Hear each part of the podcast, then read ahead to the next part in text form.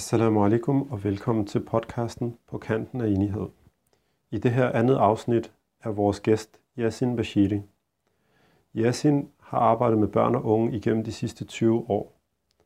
Han er uddannet socialpædagog og har de sidste 10 år været aktiv inden for det sociale iværksætteriområde. Han har blandt andet været med til at starte Verdensbørn børnehaverne samt Verdensbørn grundskole.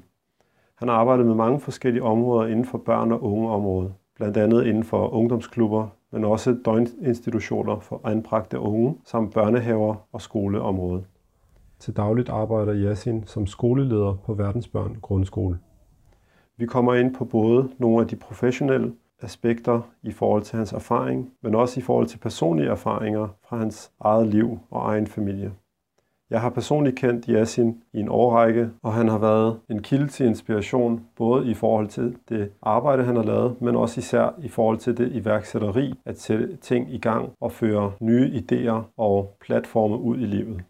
I vores samtale kommer vi hele vejen fra Brøndby Strand til Bangladesh, hvor vi taler både forståelse af børn og unge, udviklingspsykologi, læring, men også nogle af de udfordringer, vi som voksne er nødt til at se i øjnene i forhold til vores rolle både som forældre, men også som de mennesker, som ungdommen spejler sig i, i deres rejse og i deres udvikling.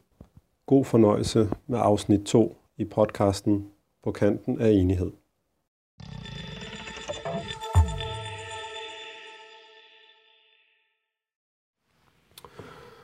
Jamen, øh, velkommen til, tak. Yasin. Tak. Øh, helt officielt. Øh, en fornøjelse, at øh, du kunne komme, og øh, jeg ser i hvert fald frem til at øh, komme lidt omkring her den næste times tid, eller hvor meget vi nu når omkring. Øh, til at starte med, øh, du har øh, i en længere årrække været involveret med, med børn og unge, Øh, lavet en masse iværksætteri også, hvilket jeg synes øh, for mig har været inspirerende. Men at, at denne her form for iværksætteri er, synes jeg, social iværksætteri, eller hvad vi vil kalde det, mm. øh, er helt klart inspirerende og behov for, at flere folk kaster sig ud i den verden. Men, øh, men jeg kunne godt tænke mig, at nu, nu er der både børnehaver og skole og en, øh, forskellige ja. tiltag, men ja. hvor det ligesom øh, stammer fra, hvor du har øh, haft inspiration fra til at kaste dig ud i den verden, ja. eller hvad der lå til baggrund for, for det? Ja, det startede nok... Øh, altså, jeg tror, da jeg blev 18, der fik jeg mit første job med børn og unge. Øh, og der, jeg blev tilbudt at arbejde i den ungdomsklub, jeg selv var kommet i. Mm. Og de kunne se, at jeg, jeg kunne lidt med, med sport, og så spurgte de, jamen, nu er du kommet her i x antal år, og vi kender hinanden, kunne du ikke tænke dig at blive sportsmedarbejder? Have en vagt, og det sagde jeg til. Det var ligesom mit, mit første møde. Det var i, i 1998 med, med øh, børne- og ungeområdet. Og der gik jeg også øh, sådan lynhurtigt til værk, så fik lov til at arrangere min første øh, indendørs fodboldturnering, og jeg fik en masse hjælp og en masse støtte af, af, af de rigtige voksne, kan man sige. Jeg var nok lige så forvirret, som mange unge mennesker går rundt og, og nu er selv den dag i dag, og ikke ved lige, hvad man gerne vil med sit liv. Så øh, det var en god indgang, og, øh, og det blev så fuldt trop med, at vi fik lov til at prøve at lave øh, nogle væresteder. Vi lavede sådan set det, der hedder plus 18 klubber øh, i dag. Det lavede vi way back, dengang alle politikere fuldstændig øh, afviste tanken om, at unge mennesker over 18 år skulle gå i en ungdomsklub. Mm. Det, det var bare no-go. Fuldstændig dengang. Men øh, det fik vi faktisk øh, overbevist øh, den kommune, som jeg nu var i, om at det, det var en rigtig god idé, og der egentlig ikke var en stor forskel fra, om man er 16, 17 eller 18, og de unges netværk er på meget, altså det er jo ikke en folkeskole eller en skole, hvor man går i nogle bestemte trin. Sådan fungerer det ikke ude på gaden, og hvis man skal arbejde med en enkelt person, skal man arbejde med en gruppe, og til sidst så fik vi lov mm. til at lave det værsted. Og værsted udviklede sig til at blive øh, øh, aktivering. Så arbejdede vi pludselig med aktivering med alle de her unge under 25 kontanthjælpsmodtagere, som okay. kommunen ikke vidste, hvad de skulle gøre ved.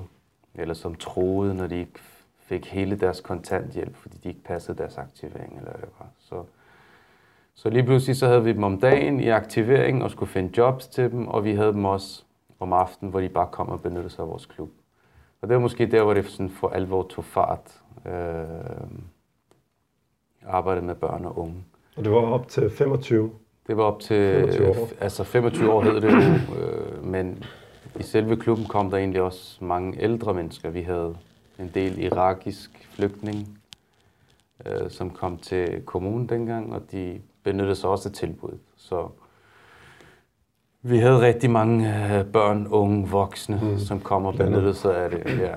På seminaret, der blev jeg så sendt... Øh, jeg startede øh, på seminaret måske i 2000 eller 2001. Og øh, en af mine praktikker var så i en børnehave. I den børnehave, der, der oplevede jeg bare nogle ting som praktikant. Jeg skulle jo undre mig, og jeg skulle stille spørgsmålstegn, og jeg skulle tænke pædagogisk praksis. Og der var mange ting i forhold til, øh, til de børn, der kom og var flerkulturelle. Altså hvor de ligesom der var nogle issues omkring, men hvem måtte spise svinekød, og hvem skulle det være halal, og hvem var det okay, det bare ikke var svinekød, men de bare mm. kunne spise oksekød. Øh, og der var en masse ting, der gjorde børnene bare, familierne ikke følte sig inkluderet. Øh, issues omkring øh, toiletbesøg, og issues omkring alt muligt forskelligt. Og så tænkte jeg, okay, det er sådan, det var da mærkeligt. Hvis jeg en dag får mulighed for det, jamen, så kunne det være fedt at lave en, en institution. Det her det er sådan tilbage i, i 2001 eller sådan noget. Mm. Og så lå den tanke jo bare sådan i baghovedet. Øh, I mellemtiden så lavede jeg sådan en masse øh, opsøgende gadearbejde, øh, kontaktpersonarbejde. Øh, I 2008 der forlod jeg øh, Vestegn og kom så hen til Københavns Kommune, hvor jeg så brugt ja, 8-9 år i, et bosted for unge fjernet hjemmefra og skulle mandsopdækkes, og ja, det er nærmest et kapitel i sig selv i mit liv. Mm. Øh, og der lærte jeg rigtig meget, fordi øh, at arbejde, på en, arbejde i en ungdomsklub, eller arbejde som gademedarbejder, eller arbejde, det berigende på sin egen måde, men du har egentlig ikke en opdragende funktion. Altså, hvis du møder dem på gaden, og de står med en joint, så hilser man på dem, og så kommer man måske med en eller anden kommentar om, hey, det der det er ikke særlig sundt, eller et eller andet. Mm. Men på et bosted, hvor du bor og også skal væk om næste morgen, så er det mere helhed. Så er det som en familie. Ja. Så hvad gør vi den dag, vores egen søn kommer hjem og er skæv, eller er påvirket af alkohol, eller kommer alt for sent hjem, eller ikke står op om morgenen. Så det, lige pludselig så skulle man tænke den opdragende funktion ind. Og mm. der øh, lærte jeg rigtig meget i forhold til det her med øh, normer og regler og rytmer, og børnene skal have sådan en god øh, døgnrytme, og være med til at ud og købe tøj. Jamen, hvad for noget tøj køber vi? Du kan, ikke, du kan ikke få den der trøje til 900. Jeg er ligeglad med, at alle render rundt i den trøje. Uh, du kan heller ikke få, på et tidspunkt var der sådan nogle bukser på mode blandt unge, hvor der var sådan øh, en boldsaks på. Okay. Så sådan prøver jeg, det køber jeg ikke til min egen søn, så køber jeg det heller ikke til dig. Så mm. det blev sådan, det blev meget personligt, og man etablerede ligesom nogle relationer, og så det gav rigtig meget mening, og man, jeg lærte rigtig meget af det, og også glad for, at jeg fik den mulighed, fordi det har nok været med til os at få mit eget syn på opdragelse og på på pædagogik, hvad er det, der skal til ikke, for mm. at lykkes med nogle ting. Øh, men i, i, i 2000 og slutningen af 2009, der fik vi så en mulighed for at starte en institution selv, en daginstitution, og der var det jo så, vi startede det her verdensbarn, øh, hvor profilen hed, at vi er, er religiøse, det vil sige, der er ikke rigtig, vi, vi fejrer ikke rigtig muslimske eller kristne eller whatever højtider. Øh, vi, op, vi skaber vores egen fester, en sommerfest og en vinterfest osv. Og, og vi har fokus på, at børnene de knækker læsekoden og gør dem klar til skole og til i princippet til livet. Mm. Øh, og så kan man sige de ting, hvor, som betyder meget for de enkelte familier, fordi det at være, nu, har, nu arbejder vi med muslimske familier, men i princippet det at være muslim kan også betyde mange forskellige ting. Folk er muslimer på forskellige måder. Mm. Så det er jo ligesom noget, de kunne dyrke derhjemme, og i institutionen så var der så tryghed og ro og, og rammerne til, at børnene kunne udvikle sådan helt basale færdighed. Mm. Det var profilen, og det, det, var, det blev taget godt imod, og, og så blev det udvidet. Øh, Så ja, med tiden. Ja, Ja, altså vi, vi har jo også vores børn øh, på, på skolen, er det så nu, de er jo i skolealderen. Og jeg tror, at øh, en af de ting, som i hvert fald øh, betyder rigtig meget for mig, apropos hvad du, hvad du sagde, det her Mm. med, at øh, jeg kan også forestille mig, at der er mange, der måske fokuserer på det her, jamen hvor er, hvor er det religiøse henne, og mm. hvor er islam henne, og alt muligt.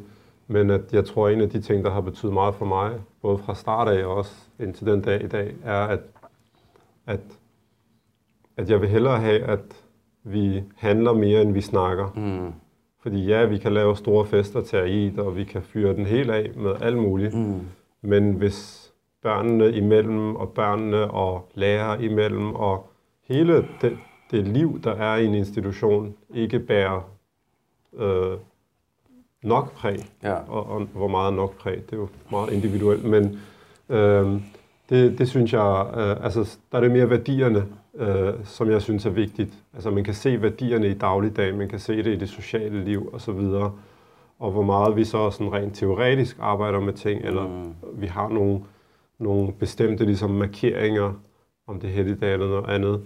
Det, altså, som du siger, der er folk, forskellige familier, forskellige ja, præcis. og, og hvor det med værdierne, synes jeg for mig har været det vigtigste. Og Ja. det har jeg været fra start af, altså siden øh, vi startede. Øh, og, og jeg kan huske nogle af de første gange, jeg kom på, på skolen og så øh, børn fra første, anden klasse sidde med nogle ældre børn, måske Mm. fra nogle ældre klasser, hvor det var for mig i sig selv, jeg tænkte, hold da op, det, altså, Ja. man kan huske fra sin egen skoletid det her med, at, at man skulle da ikke lege med de små børn. Nej, det, så, så det synes jeg har været øh, en, en meget spændende og, og, og vigtig del ja. af, af hele arbejdet, som, øh, som du er en del af. Men, øh, men jeg kan forestille mig, det her, du, du nævner med, med øh, den, den indflydelse, det har haft på dig, at kunne arbejde så tæt med, med, med unge mennesker, at Mm. det, har, det har givet enormt meget også for dig. Øh, fordi, som du siger, ellers så kan det jo være meget mere overfladisk. Nu har jeg også selv undervist øh, i, i nogle perioder. Mm. Øh, man får jo bygget lidt relation, men, men det her med at komme meget tæt på livet af, af, Ja. af, af unge mennesker og tage den her rolle, Ja. ikke som forældre, øh, øh, men, men som i en anden rolle, det kan jeg forestille mig har været en meget øh, berigende og spændende, og sikkert også udfordrende til tider, Ja, ja. proceskrævende. Øhm, Det var jo, øh, altså man kan sige, det der var fedt ved det projekt, det var, at det var sådan øh, nyt og banebrydende, og det var egentlig et, øh, et valgløfte fra en, en af de gamle borgmester i Københavns Kommune, om at nu skulle de komme den kriminalitet, som begået af dem, som er under den kriminelle lavalder, mm. den skulle komme til livs. og, og- det her, du taler om, det er den her altså, ins- daginstitution, Nej, eller, det var så døgninstitution. eller døgn- ja, lige præcis. det? Døgn- øh, og der, der sagde man så, at det, det skal være tæt mandsopdækning, og det skal være tydelige rammer fra dag et, og det, man fandt hurtigt ud af, jamen, der kommer nogen på 15 år, der aldrig har fået et nej, for eksempel. mm, Jeg går ud nu klokken 12 om natten, ikke? Altså, det, nej, det gør du ikke. Altså, du, du skal ind og ligge i din seng, og øh, du skal op i skole i morgen i øvrigt.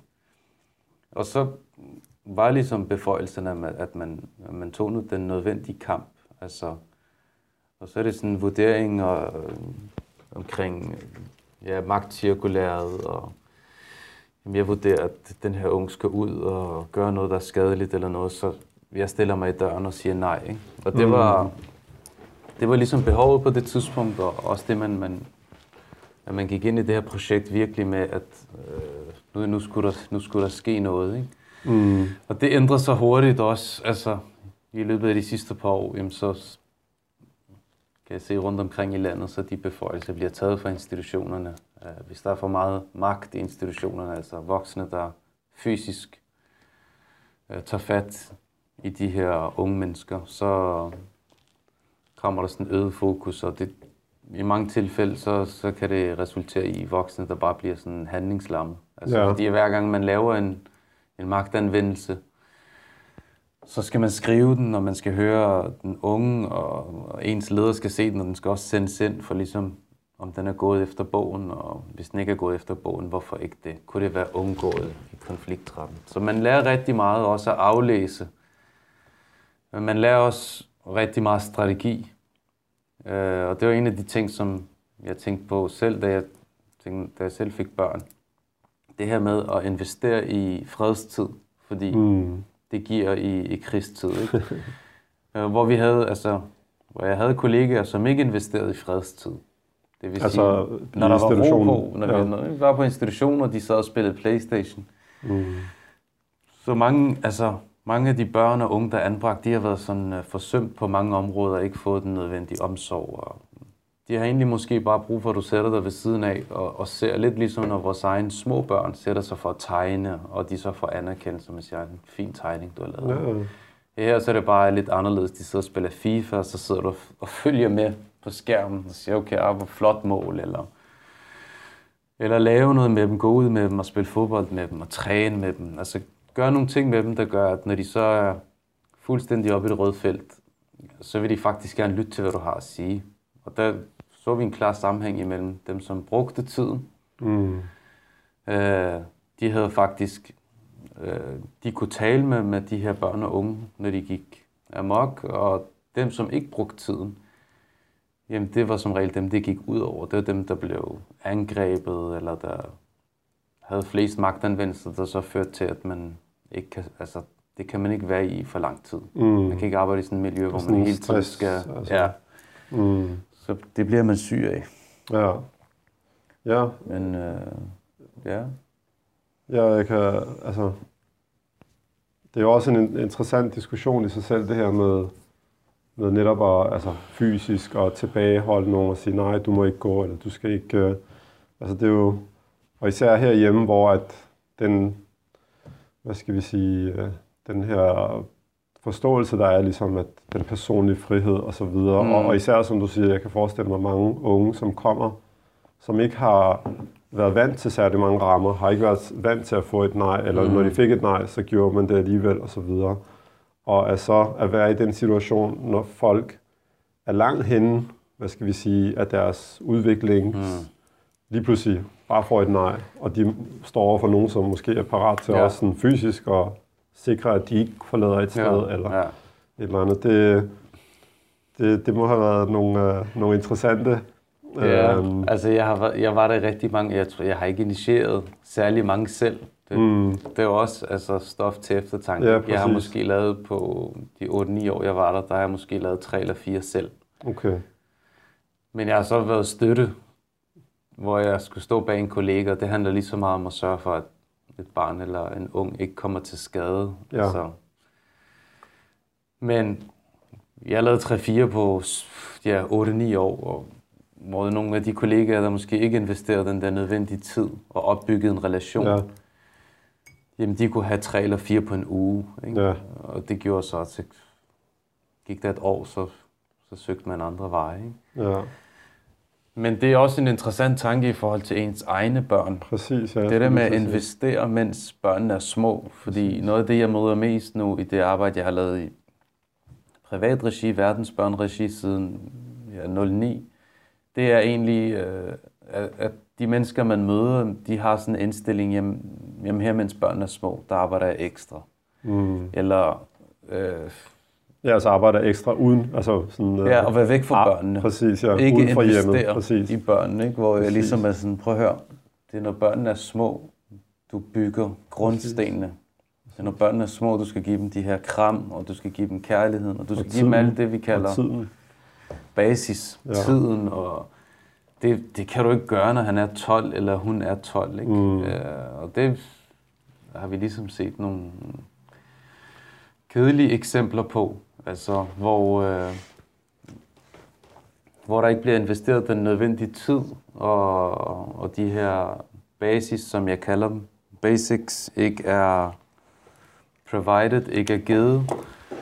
Og det, det medfører bare børn og unge, der bare siger fra, når de bliver 11-12 år gamle, ikke? Når man så kommer der, og ja, hvad så, skal vi så på café nu, ikke? altså, så siger de bare nej. Ja. Det har de ikke lyst til. Ja, ja og det, altså jeg, jeg ved, som forældre har jeg selv gået og tænkt over det. Ikke mindst når, altså, nu har, nu har øh, vores børn er så, ja, hvad er de? Det hedder vel, de, det hedder, nej, hvad, hvad er ind, du kan ikke huske, indskoling og mellemtrin. mellemtrin, og de er sådan både indskoling og mellemtrin. Hmm. Øhm, men at, at jeg nogle gange har tænkt, at der var andre ting, man kunne lave, om det var arbejde, om det var frivilligt arbejde, om det var andre ting, men hvor at, at, at det ville være tid, der gik fra børnene. Mm. Øhm, og, og nu, når de er ved at være deroppe i alderen, de er ved at være halvstore, vores yngste, han er ja. ni nu, øhm, så, så er jeg alligevel glad for, at, at jeg nåede at, at putte lidt i den kurv, øh, fordi den tid er bare, ja. den, er, altså, den er forbi, ja. kan man sige. Ja. Øh, og, og, og netop, øh, fordi da du nævnte det her med, at, at du måske har haft øh, tre-fire af de her situationer, og hvor andre har haft mange, mange flere, at jeg synes også, det er en, øh, det, er, det er lidt en parallel til, hvad vi ser netop i, i, i forskellige øh, sammenhænge, om det er skole eller familier. Uh, nu har jeg også igennem mit frivillige arbejde lavet noget rådgivningsarbejde med familier mm. og med unge. At, at hvis ikke, altså man kan bare se det så tydeligt, at når der ikke er blevet lagt et, et, et okay fundament, mm. så, så er der bare en anden pris at betale senere hen. Ja. Og at det mange gange går virkelig galt, fordi at der slet ikke er den her bevidsthed om den mangel, der er dybere nede i fundamentet. Mm. Og, så, og så begynder det at blive sådan en ond cirkel, fordi jamen, hvorfor? Og, nå, så, så, så slår vi endnu hårdere ned, eller så, ja. så, så strammer vi mere an, ja. eller et ja. eller andet. Ikke? Øhm, og hvor at, det, det vender bare meget tilbage til, at hvilket forarbejde har der været, altså, og man er nødt til at kigge på sig selv i forhold til, hvad har man hvad har man puttet i for at have en forventning om noget bestemt øh, på det her niveau, mm. øh, man er. Ikke? Og det synes jeg er super interessant, det der med, at du siger, at også blandt unge, som har haft det svært, og som, ja. som måske øh, som har den her, hvad skal vi kalde det, øh, ja, bestemte måder at, at takle alle de her situationer, at så er det, så er det meget det samme jo, at hvis du, hvis du investerer i, i fundamentet, jamen så kan du, du ved, ja. øh, høste, hvis vi vil kalde det Ja, høste senere. Præcis. Altså, det, det er egentlig også, øh, hvad hedder det, det var egentlig også her, hvor der ligesom kommer nogle tanker omkring det her med værdier.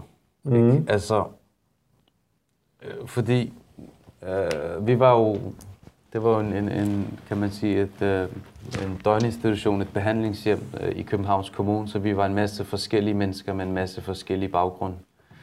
Og øh, øh, hovedparten af, af de børn, øh, vi havde, i den tid, jeg var ansat, var øh, havde muslimsk baggrund. Mm. Og, øh, og det var meget sådan, altså, nogle af dem kom, de havde begået røverier, eller de havde lavet, øh, et kriterie var faktisk for at blive anbragt, det var, at man havde begået personfarlig kriminalitet. Mm. Så, altså, stjæle med med ben, øh, lavet røverier, øh, you name it, misbrug, alt muligt. Men, du ved, lå der en skænke i køleskabet, så er det sådan noget, der bare tændte dem fuldstændig af. Du ved. Og så kan jeg huske, du ved, der var sådan en kollega, han sagde bare, du ved, Yasin, hvad sker der med det der? Altså, du ved, han har stukket ind i maven med en kniv, og han stjæler, og vi er ude og lede efter ham, når han er ude at ryge mm. sin joints. Med et skinke, det, du ved, det vælter hans verden, ikke? Ja. Og det er der, hvor jeg ligesom, der, der var, blev det bare meget tydeligt, at, At mange af de børn og unge, som man ser på gaden, og som måske øh, danner grundlag for rigtig meget debat og diskussion blandt politikere i samfundet, og egentlig bare blandt menige mennesker, de har en, en teologisk viden omkring nogle ting. Altså, de ved godt, at en, en muslim, han, han skal gøre det her, han skal bede, en muslim skal faste på nogle bestemte tidspunkter. Du må ikke det her, du må godt det her, en kvinde skal det, en mand skal det. Men at lemliggøre noget af det, det sker bare ikke. Altså, mm. det hele er bare noget teori, og der kommer ja. ikke rigtig noget handling ud af det. Og, det, og, og, altså, og der var det, jeg tænkte, det er meget mere interessant at arbejde med. Prøv at høre. Vær et godt menneske. Lad være liv, og lad være med at stjæle. Bare de ting. Fordi det er nogle ting, som vi også har som værende muslimer, det vil sige vores religion, men det er også nogle ting, som er vældigt og velset, uanset hvor du kommer hen i verden. Ja. Øh, og, altså, og det synes jeg, det, det, det er vigtigt øh, at arbejde med. Noget, som er universelt, og også noget, som børnene forstår, det her det er godt. Altså, fjern skrald, øh, vær ansvarlig, tage vare på det samfund, som man nu bor i. Mm. Så det bliver sådan mere hele vejen rundt, frem for det bliver noget med, at øh, jamen, du skal være god, fordi at øh, Allah vil have, at du skal være god. Ikke? Mm. Fordi børn... Ja, og hvordan den del er bare sådan, den kobling mellem teori og praksis, den er helt... Øh, ja, men altså, mange gange så er det, at børn, de forstår ikke, hvad det betyder. Altså, det er også i børnehaverne, nu, nu bliver jeg stoppet op sådan fra tid til anden og bliver spurgt om et eller andet med, hey, har du ikke plads i børnehaven? Ikke? Hvor, jeg, hvor jeg er ikke i børnehaven. Mm. Men, hvad skal du bruge? Jeg vil have virkelig brug, du ved, det skal være sådan en islamisk institution. Ikke? Og hvor jeg siger, vi er ikke en islamisk institution, men prøv at fortælle mig, hvordan du kunne tænke dig, at islam skulle komme til udtryk for et barn på tre år. Mm. Hvad er det? Altså, hvad, hvad tænker du, det skulle være? Og der er vi bare stadig som minoritet, som værende muslimer, er rigtig mange steder der, hvor det er, det er de her sådan, synlige markører. Mit barn kan lave en eller anden dua, kan bede en bøn. Når jeg spørger dem, hvad betyder det, de ved ikke, hvad det betyder. Ja. Hvor jeg siger, prøv at høre, islam i den alder, det er den praksis, I har i jeres hjem. Præcis. Du gav mig en kop kaffe. Jeg siger klart og tydeligt tak for den kop kaffe mm, hvor det dufter, hvor er det her dejligt. Det er jo taknemmelighed, man arbejder med. Mm. Og det er tydeligt at se, de børn, der arbejder med taknemmelighed i deres hjem, og de børn, der ikke arbejder med taknemmelighed i deres hjem. Fordi de siger ikke tak. Mm. Og man kan ikke bare lære dem det. Du skal sige tak. Altså, så for mig så er det meget dybere. Og det, det kunne jeg godt savne. Altså, vi, vores skole, vi er fem år gamle vi er ikke den bedste skole. Det siger jeg til alle, jeg møder. Der er mange skoler, der er bedre end os. Det er der. Men vi evaluerer løbende, og vi prøver at blive klogere. Øh, og vi stiller spørgsmål. Og der, der er nogen, der synes, at de spørgsmål kan være for private, eller det kan komme for tæt på. Eller... Men hvis du virkelig gerne vil ind og arbejde med børn, så skal du ind og arbejde med dig selv. Ja, det, det vil sige, at du skal ind og arbejde med dig selv i din egen familie. Vi kan ikke fortælle vores børn, de ikke skal sidde og glo ned i en iPad, eller glo ned i deres telefon, og så har vi hele tiden vores næse fuldstændig klistret op af en eller anden skærm. Mm. Så gør vores børn bare det samme. Ja. Uh, et godt eksempel var, at vi havde sådan et forældremøde en gang i en af vores børnehaver, hvor vi brugte det her eksempel og sagde, prøv at høre. Vi havde et barn, der kom og sagde, uh, det brugte uh, det, vi kalder F-ordet. Sagde, fuck. Så sagde, nå, hvor har du hørt det? Jamen, det siger min far, når han er sur i bilen. Altså. Okay. Og der er det bare, igen, os som minoritet, os som muslimer, vi peger fingre, vi, det er samfundets skyld, og det er politikernes skyld, og det er det ene. Nej, hvad kan du gøre mm. for at give dit barn alle de værdier, som du virkelig udlever? Og det er også en, det er også en punkt, fordi der har vi rigtig mange, der ikke ved, hvad værdier er. Når vi taler om værdier i skolen, så, kommer, så har vi nogle børn, de kommer, så skriver de, islam er vores værdi. Så, mm. Hvilken del af islam er din værdi? Ja. De ting, du har skrevet, taknemmelighed, eller være ærlig, det er egentlig ikke, er det værdier, som I praktiserer mm. hver evig eneste dag, jeres familie har gjort det siden I var helt små? Eller er det et ideale? Mm. Fordi vi alle sammen har idealer. Vi kunne rigtig godt tænke os at blive bedre mennesker. Vi kunne godt tænke os at være rigtig ærlige og det ene mm. og det mm. andet. men det er ikke en værdi. Og det er sådan vigtigt at, at kunne skelne mellem, hvad er reelt en værdi? Jamen, vi har en familie eksempelvis, de læser. De læser hver aften. Der tager de en bog frem. Det de gjorde for børnene var helt små, der var det sådan lidt måske børnehistorier, børnefortællinger. Og nu hvor deres børn er blevet store, og de er sådan præ-teenage, jamen der sidder de store børn selv og læser. Så siger vi, mm. det der det er en værdi, fordi mm. der er noget tid sammen som familie. Der er noget omsorg, at man bare ligger sammen på en sofa og kommer hinanden ved. Mm. Jeg vil ved på, at en familie, der ikke har investeret det samme og ikke læst hver evig eneste aften, jamen de kan ikke bare hoppe over i sofaen med en bog. Det, det gør man bare ikke, men det er en værdi i den her respektive familie. Ikke? Ja. Og derfor så synes jeg, at diskussionen omkring værdier, den er rigtig vigtig. Specielt taget i betragtning, at vi som muslimer har levet i Danmark i rigtig mange år. Altså nogle af vores forældre, nu ved jeg ikke, hvornår din far han kom til. Mm. Min far han kom til sådan midt 60'erne. Ja. Og har haft, altså vi har skoler forbeholdt muslimer, som har et muslimsk værdigrundlag. Øh, det har vores ikke, men vi har skoler, som har et muslimsk værdigrundlag, som har eksisteret i 30-35 år. Altså, bør være rimelig langt i, i øh, ligesom overvejelserne og tænkning omkring øh, øh, vores religiøse praksis og vores værdier. Og, men der, der er min erfaring, at, at, at det halter. Der er i hvert fald rigtig meget arbejde øh, rundt omkring Ja, der, der skal, øh, der skal uh, gøres. Og, og det er jo bare en fortsat proces, jo, som du ja. siger, også i forhold til, uh, ja, altså, øhm, også bare i forhold til en selv, altså, fordi det her, du siger med, at når, når I, om det er på skolen eller i børnehaver, arbejder med, med, med familier, så, så er det jo virkelig, altså fordi det lyder godt i, i, i teorien, ja, vi arbejder med familier, men som du siger, man kan jo stå i en institution og prøve at, at, at, at give nogle positive input, eller hvad det er, mm. vaner, ændre nogle ting. Men hvis ikke der ligesom er, er, er støtte omkring det, så, så holder det jo ikke særlig langt, fordi at, at så bliver det to øh, modsatrettede øh, indsatser. En fra en institution og en fra en, øh, fra en familie.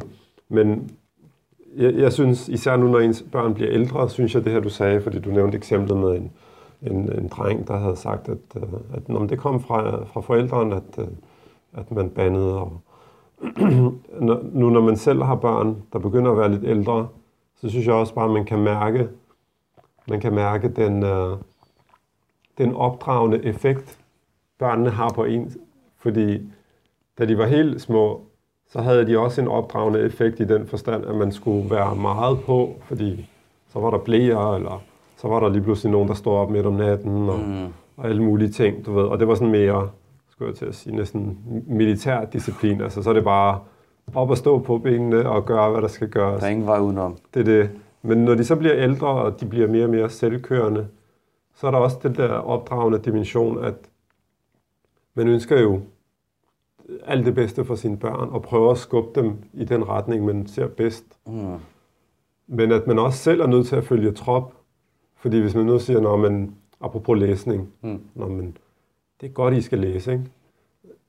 Altså, fordi så de fleste børn vil på et eller andet tidspunkt sige, hvor meget læser du, eller hvor meget har du læst?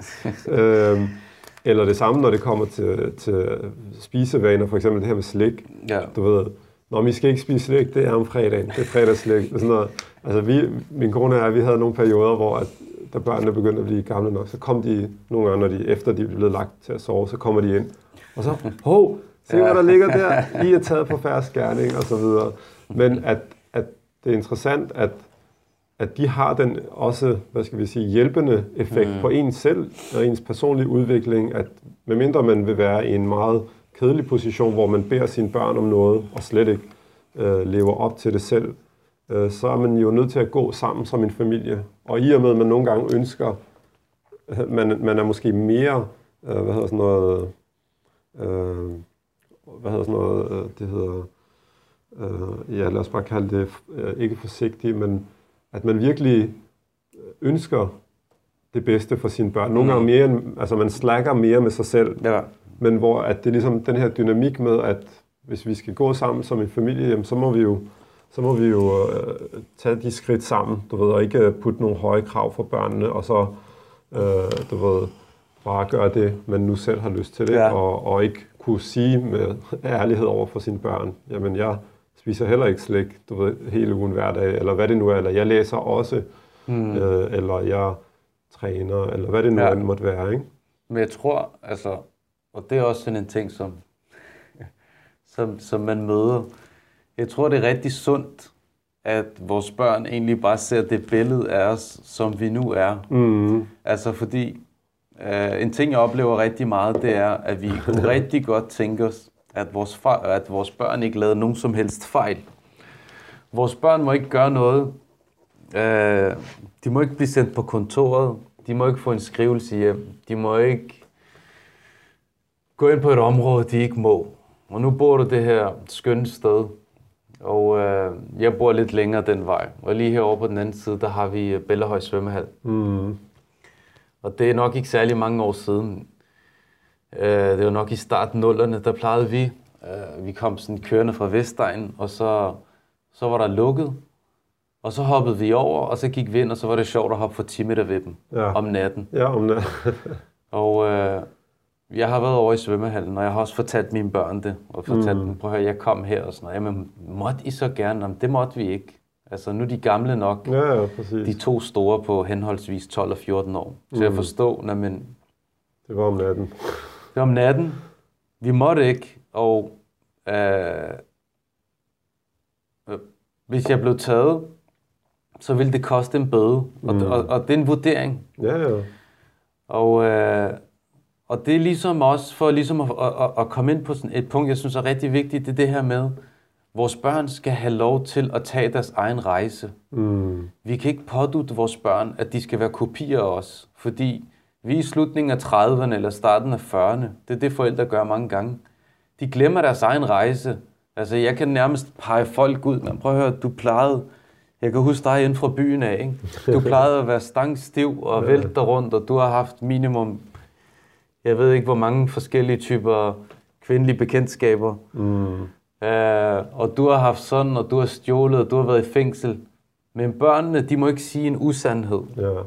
Altså, hvor vi husker, prøv at høre, børnene, Præcis. det er klart, vi bliver nødt til at have en dialog med dem, og forklare dem og sige, "Men jeg har, prøv at høre, jeg, jeg har lavet de her ting, når de bliver gamle nok til at forstå det. Mm. Og det er ikke noget, jeg er stolt af, og det er heller ikke noget, jeg synes, du skal prøve. Og jeg kan godt mærke for eksempel på, på min store dreng, jamen, der er nogle ting, han spørger om. Sådan, jamen, hvad med det der med svømmehallen, du gjorde? Mm. Hvis jeg nu gør det, når jeg er 16 år, hvad vil du så sige? Jamen, prøv at høre. Det er jo din beslutning i sidste ende. Det er det. Hvis du gør det, så må du bare tage de konsekvenser, der hører med til.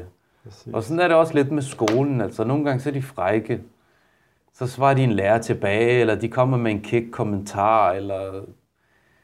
Og det er jo det, vi har opdraget dem til. Mm. Vi har opdraget dem til, sig jeres mening, stå på jeres egen Ja, ben. at være stærke og selvstændige og tænke. Og så er det lige meget, om det er mig, eller om det er en lærer, eller hvem det er, der nu står der. Ikke? Vi er opdrager dem ikke til at være små, øh, blide lam eller gedekid. Altså, ud over stepperne, sig jeres mening. Præcis. Og, er det, det og koster ondt. nogle gange. Det, Det, det er på godt og ondt jo. det koster, altså så får vi en eller anden besked hjem, at de har rullet med øjnene, eller de har sagt deres mening, selvom de blev bedt om at sætte sig ned. Og det gør jeg, jeg bliver ikke sur. Altså jeg siger bare, jamen, hvad sker Ja, så bliver jeg sendt på kontoret. Det var prisen. Jamen det er jo, og som du siger, altså, det her med, at, at altså, jeg synes, det er virkelig interessant også det her, du siger med, hvordan vi som forældre, altså om der bliver tegnet et billede, som børnene slet ikke kan forholde sig til. Ja. Og, og så i og med, at de er mennesker, vi er alle sammen mennesker, og vi har alle sammen den her rejse, hvor vi prøver ting af, og nogle gange træder vi den ene vej og den anden vej. Og hvis der, hvis der er for meget glansbillede over det, man ser hos forældrene, så kan det måske også være svært at overhovedet øh, at dele de øh, ting. Øh, jeg synes, det er sjovt, du nævner det her med svømmehallen, fordi, og nu kender du jo vores børn, men øh, det er åbenbart ikke så ualmindeligt det her med svømmehaller, men vi havde en rigtig lækker svømmehal ude i Hvidovre. Okay. Præstemosebad hed det. Og det var altså selv, øh, sen sommer var det opvarmet og, og alt muligt. Okay. Ikke? Så når, og der var fodboldbaner ved siden af, så hvis man spillede lidt fodbold, og så kunne man lige hoppe over hegnet. Og så har jeg så fortalt det, og, og det sjove er, at der så en aften kom nogle vagter, og det skete jo en gang imellem. Og så skulle vi jo hurtigt ud, ikke? Og når man er, man er våd, og det hele det kan glide. Og så, så gled jeg på det her hegn, og der var pigtråd på. Så jeg har faktisk stadig til den dag i dag sådan et, et pænt ar på mit, øh, på mit øh, ben. Et mindesmærke. Præcis. Og, og, når, og når vores ældste så, eller de, altså alle tre i virkeligheden, nu er de blevet så gamle, så er det sådan noget, ja, ja, men far, han, øh, han laver ulovlige besøg i svømmehallen, og det ene og det andet, men, men at det er virkelig en interessant diskussion i forhold til, vi ønsker jo ikke, at vores børn, som du siger, skal, skal se det som en undskyldning eller noget. Øhm, men på den anden side, synes jeg også, det er rigtig vigtigt at have for øje det her, du nævner med, at der kan også være en bagside ved, at alt er skjult væk, øh, og, og at det er som om, at far og mor, de er nogle helgener næsten, som ingen fortid har, eller i hvert fald ikke nogen negativ fortid. Mm. Det er også noget uskyldigt stjæle en småkage, eller, eller hvad det nu er agtigt. Ikke? Øh, at, at netop vores børn, vi kæmper jo hver dag næsten for, at de skal have det her åbne forhold, og kunne approache os, og, og dele også det, som de, når de trådte ved siden af, øh, og, eller de tvivlsspørgsmål, eller spørg, tanker, som, der synes jeg, det er en rigtig vigtig øh, dimension, det her med netop også at lade dem se, du ved, nu var det bare et, et lille sjovt eksempel, du nævner med svømmehal, og det har vi så åbenbart til fælles. Det må jeg jo nævne til, til, til nogle af jeres børn måske. Øh, Ja, ja. sige til dem, øh, det kan I tale med vores børn om, Ja. så begge jeres fædre har været ude og, og besøge svømmehallerne om, om aftenen. Øhm, ja, Jamen, jeg havde også, altså fordi, og det var, det var egentlig, altså, jeg havde faktisk fået, øh, jeg havde fået min søn, og jeg havde nok også fået min datter på det tidspunkt, men der var der sådan nogle, der, var- der, der var nogle forskellige uroligheder og så videre omkring øh, dengang med tegningerne, de her såkaldte mm. Mohammed-tegninger, og, mm, og øh, der var der så nogle, øh, nogle, der opstod jo så en masse demonstrationer ja, med højrefløj, der ville gøre nogle forskellige ting. mm, Og øh, så var vi med til sådan nogle, så var vi sammen med sådan nogle ved, antifascister og sådan græsrådsbevægelser til en, til en demonstration ja, øh, i Hillerød. Og øh, summa summarum, en lang historie kort, jeg endte med at blive anholdt og, og blev kørt herover på Bellahøj politistation.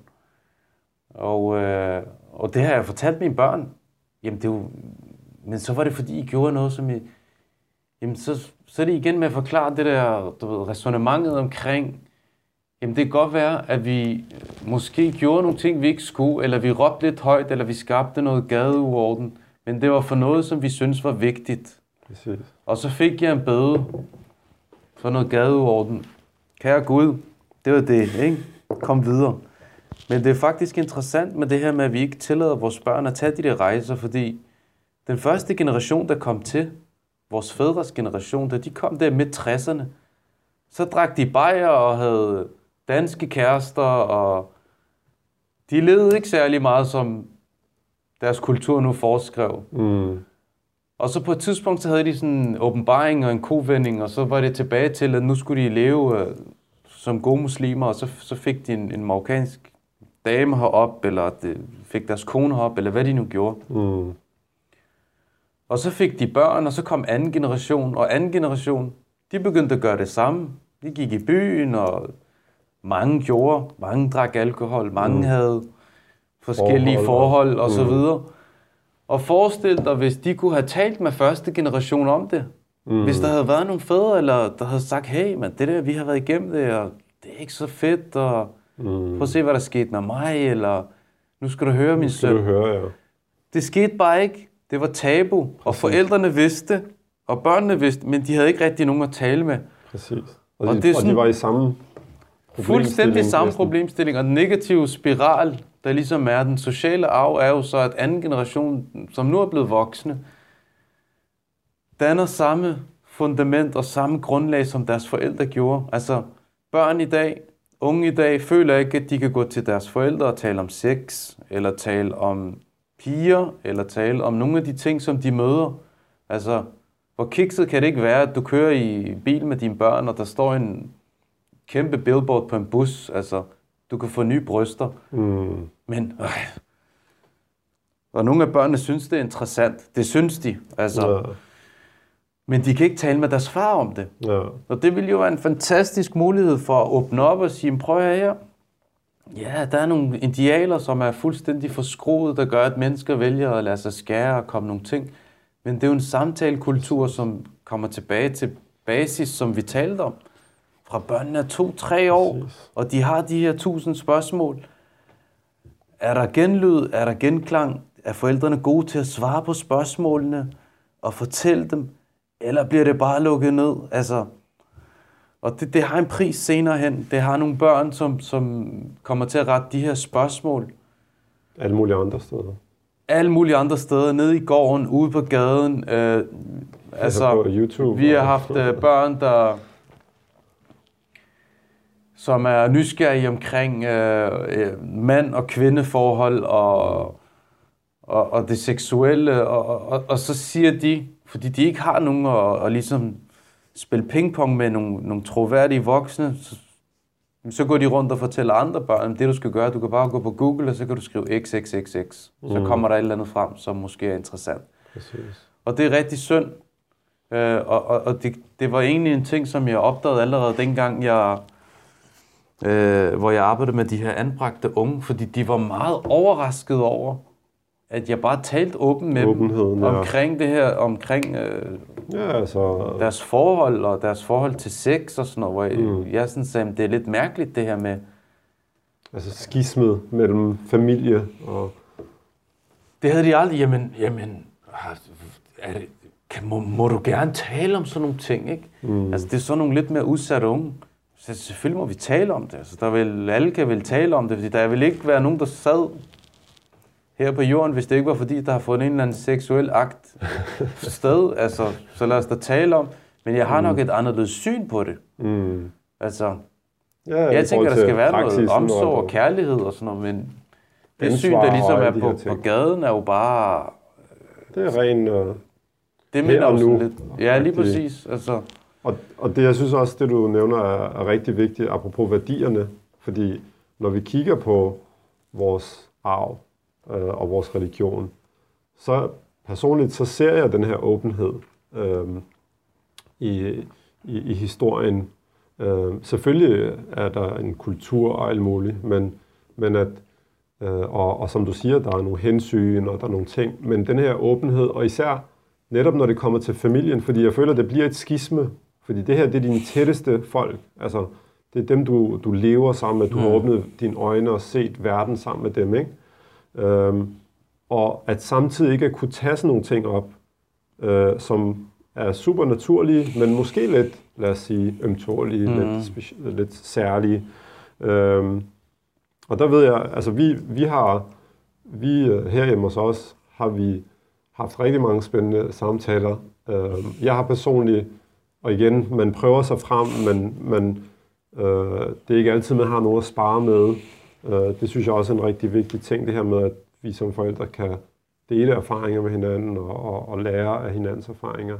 Men jeg ved, jeg har, jeg har måske, øh, vil nogen synes, kørt en meget øh, sådan næsten radikal approach, hvor jeg har tænkt, jamen især når de er små, så er de ikke særlig selvbevidste. Så er, det, så er de klar til at tale om hvad som helst. hmm. Hvad hedder det? Og, og, og synes, det er spændende, og det der er interessant osv., hvor at lige så snart de begynder at blive 10, 11, 12 og op efter, så bliver de meget mere selvbevidste, og ligesom, oh, mm. det der det er lidt for, lidt for meget af det gode-agtige og så videre. Øhm, og hvor at, at vi nogle gange har haft samtaler, hvor man har sagt til dem, husk lige på, det her det er i familien, vi snakker nu, ikke? Det her, det er, det er lidt øh, tæt på, skulle jeg til at sige, på, på, på så, så husk, at det er ikke noget, I skal tale nødvendigvis med, med venner om og så videre. De taler med, med deres forældre eller Ja. med deres familie og så Ja. videre. Men bare at komme det i forkøbet, som du siger. Altså at netop at, at tænke over, at man har x antal år, og hvis ikke man ligger i en kultur, ligger nogle, nogle rammer, nogle vaner for nogle ting, jamen så, så, kan, kø, så kan løbet lige pludselig være kørt. Ja, ja. Og, og igen, den her naturlige nysgerrighed, og, og især i dag, altså med, med internettet og med altså telefoner, og altså, det er jo bare, altså, how to, du ved, altså how to er jo næsten nogle af de mest skrevne ord på, på, på internettet, ikke? Mm. Fordi, øh, altså, Så, så ja, helt klart. Det, øh, det, er, nogle, øh, det er nogle vigtige... Øh, det er også bare sådan, altså, hvem skal være dit barns primære infokilde? Præcis. Det er det, det handler om. Og jeg Præcis. kan huske allerede tilbage i, øh, i, sådan, i, i, i vores første daginstitution, der startede vi jo med at... Altså, der har man jo øh, et tema, der hedder kroppen. Mm. Og der opdagede jeg, at rigtig mange beskrev alt, hvad der lå mellem øh, du ved, navnen og ned til knæene. Det hed bare aura. Altså, ja. Hvor jeg ligesom sagde, prøv at høre, I bliver nødt til at fortælle jeres børn, hvad tingene hedder. Ja. Og I må gerne udpensle det og sige, at det korrekte ord, det er det her, og mm. du vil nok høre det her, det her, det her ord. Ja. Altså, jeg kan bare huske, og det, det er noget, jeg fortæller, det, det første sted, min, min søn han hørte F-ordet, jamen det var i moskeen. Mm. Det var det. Og, øh, og en anden sjov episode var til fodbold. Han, han gik til fodbold på det tidspunkt, og der var, der var der så en, der fik bolden i skridtet og sagde, åh, I cool, jeg fik den lige kuglerne. Ja. Og, sådan, og så kom han over, Baba, hvad betyder kuglerne? Og så måtte ja. jeg jo bare forklare ham det, og sige, prøv at høre, det er et andet ord for testikler, og så videre, så videre. Så, mm. altså, det var bare det. Nå, okay. Præcis. Og det samme gør sig gældende med, altså med det seksuelle, fordi når vi sidder der og skal forklare noget i en alder af 30 år, så har vi et, et, et mindset og et sind, der er fyldt med alt muligt. Mm. Vi pålægger selv sex alt muligt. Altså Præcis. vi ser de værste billeder, og ej, og hvad hvis nu de går ind og... Men for dem er det rent. Præcis. De har jo ikke det her forpestede sind. Altså, de har ikke det været slæbt igennem alt muligt. alt muligt. Men det er jo øh. det, vi går i gang med at tænke på, i stedet for bare Præcis. egentlig at forklare dem, hvad det er. Og, altså. Ja, og, og jeg ser også den her, øh, øh, øh, lad os kalde det tomrum, i forhold til, øh, når man er ude og tale med unge øh, mennesker rundt omkring generelt, at netop det her for eksempel med seksualitet, øh, det er sådan, øh, altså hvis man nævner det, for eksempel i nogle forsamlinger eller et eller andet, så kan det være sådan, hey, hey, rolig nu, hvad er det, hvad er det, øh, hvor at, vi ved jo netop fra, netop fra, fra profeten, at det her med, at, at altså, der var, selvfølgelig der var, hvad hedder det, dignity, der var, altså, der var anstændighed, og der var, men der var åbenhed, fordi ja. hvor, hvor skulle man ellers lære ting fra? Hvordan skulle man forstå alle mulige forskellige øh, ja. ting, ikke? Ja.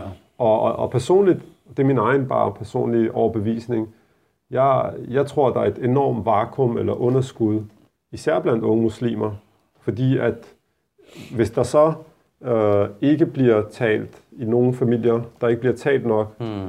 og hvis vi så heller ikke som, som lad os kalde det, som minoritet, øh, i tale sætter nogle af de her ting her, så er der det her underskud, og, og fordi at alt er tilgængeligt i dag, jamen folk søger svar, folk søger hen og så videre, og det er, synes jeg, også en interessant diskussion i forhold til, hvordan skal vi som en minoritet mm. prøve at uh, netop sætte gang i nogle af de her diskussioner, i talsætte nogle af de her ting, og, og selve hele det her tiltag med den her podcast og så videre, er, er for mig øh, en af formålene med det. Det er netop det her, at, at kunne tage nogle af de her samtaler, som er måske lidt, øh, lidt spicy, men det giver også mening at kunne gøre det, når man sidder og har en samtale, der var ja.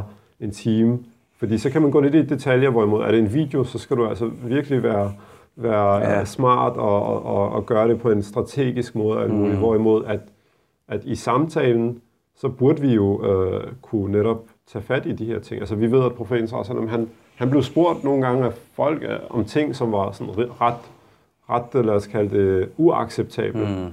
Og han tog en dialog, han taklede, selvom der var måske folk omkring ham, der, der var uforstående mm. for ligesom, det kan vi ikke acceptere det her. Ikke? Og, og det er det, jeg mente før med, at det ligger jo, sådan som jeg ser det, i vores mm. værdier, mm. At, at kunne tage det her forarbejde og, og, og arbejde med tingene tidligt, i stedet for at vente til, at det bliver et større problem, fordi ja. der, der er mangel på kommunikation, åbenhed, eller hvad det nu er. Ikke?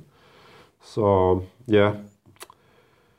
Øhm, inden vi øh, runder af, tiden den løber jo også øh, afsted, øh, så kunne jeg rigtig godt også tænke mig bare lige at høre det her med, du har jo her for hvad det, et par måneder tilbage været en tur afsted i udlandet, øh, i, i Bangladesh. Og, og jeg hørte apropos, der var den her lille episode med, da du så skulle på familierejse senere hen i, Ja. så, så det her med, at hvor man har været hen og hvilket formål, så blev du så var der nogle ekstra spørgsmål. Og det er jo ikke så unaturligt, især Nej, nej. I, hvis man rejser i, i, Mellemøsten eller andre steder. Men, men du var en tur øh, dernede netop i forbindelse med, med dit arbejde med, med pædagogik og læring og skoler osv. Øh, i en øh, flygtningelejr. Øh, om du kunne fortælle lidt om, øh, hvordan det var og hvad du tog med derfra. Ja, jeg var i en, øh, øh, i en flygtningelejr for, for, for Rohingya-folket. Øh, nok verdens største flygtningelejr med en million mennesker. Øh,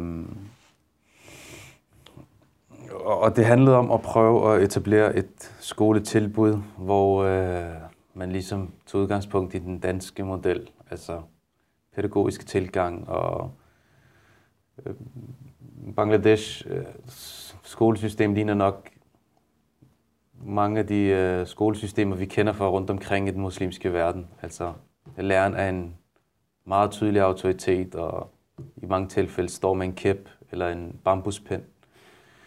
Øh, altså, sådan er det også i Marokko eksempelvis. Så, Mm. Øh, men, men det er, hvad det er. Det, det er sådan meget nemt at sige til dem, prøv at lægge pinden ud. Øh, og så kunne de gøre det. Men jeg skulle, vi skulle ned, og vi skulle prøve at etablere det her tilbud, og vi skulle prøve at, at give et kursus til nogle voksne, Mm. øh, om hvordan de kunne øh, undervise, og nogle ting sådan forskningsbaseret, måske taget fra Vesten, som måske ikke rigtig er noget dertil. Altså sådan, da vi bad dem om, nu, vi startede dagen med at løbe. Altså det, det forstod de ikke, ikke. Hvad har det med skole at gøre? Ikke? Jamen, det, er sådan, det er godt, og så kommer de hjem med noget krudt, og så er de mere klar til. Mm. Og der er ansvar i at, at løbe, og de ældre skal passe lidt bedre på de yngre osv. Så, videre, så, videre. Så det gjorde de, og det, det, det kunne de godt lide. Og børnene kunne også lide, at vi bad lærerne om at lægge den her kæp ud.